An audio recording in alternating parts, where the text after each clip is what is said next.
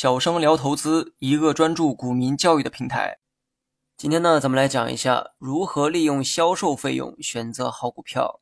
一家公司好不好，主要看利润啊多不多，而影响公司利润的因素，无非呢就两个，一个是营收，另一个是成本。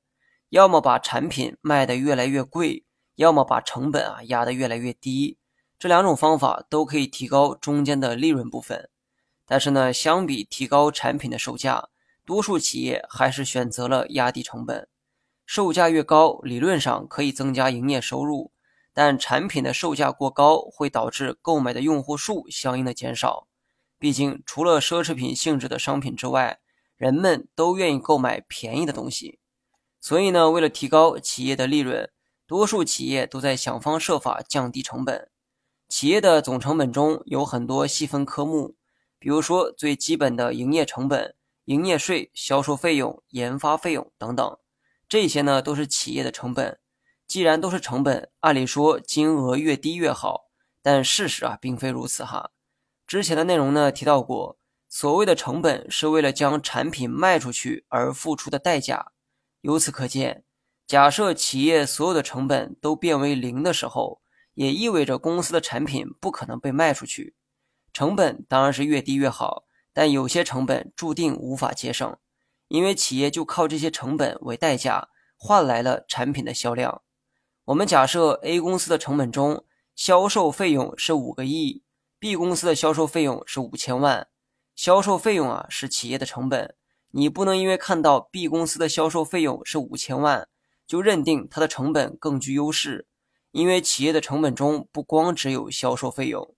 你只能说，在销售费用这一方面，B 公司的成本比 A 公司更具优势。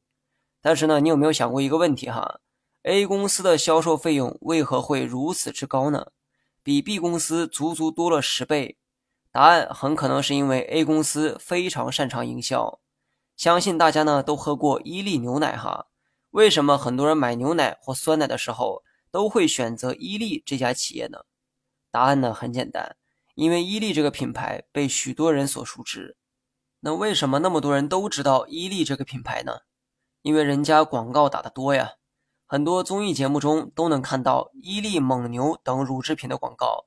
这些铺天盖地的广告成功令所有人都记住了伊利牛奶，而伊利公司为了打广告而花费的金钱都属于是销售费用，而销售费用又是企业的成本。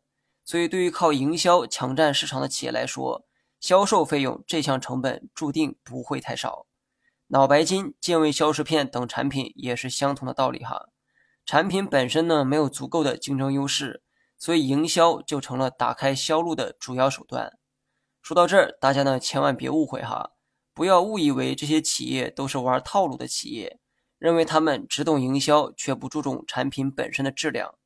虽然不排除有这样的企业存在，但有些行业的特殊性注定他们没法拼产品。一杯牛奶，你说它还能拼什么呢？能做出的技术创新早就创新了，行业属性注定了这些企业无法在产品本身再做出太多的创新，于是剩下的只有营销。当你分析一家公司的成本时，一定要先判断这家公司所处的行业。先判断行业的属性，再判断成本的构成。当你看到销售费用这项成本逐渐变高的时候，先别着急否定这家公司哈。如果公司的营收也随之增长，说明这是一家重营销、重销售的企业。然后通过你在生活中对该行业的了解，去证实自己的这个判断是否正确。如果一家靠营销为生的企业，销售费用逐年增长，但营收却不见涨，这个时候你反倒应该提高警惕，赖以为生的手段不再适用的时候，很可能会迎来灭顶之灾。相反，如果你看到某家企业的销售费用常年保持较低的水平，先别着急下结论，应该先去判断这家企业所处的行业属性。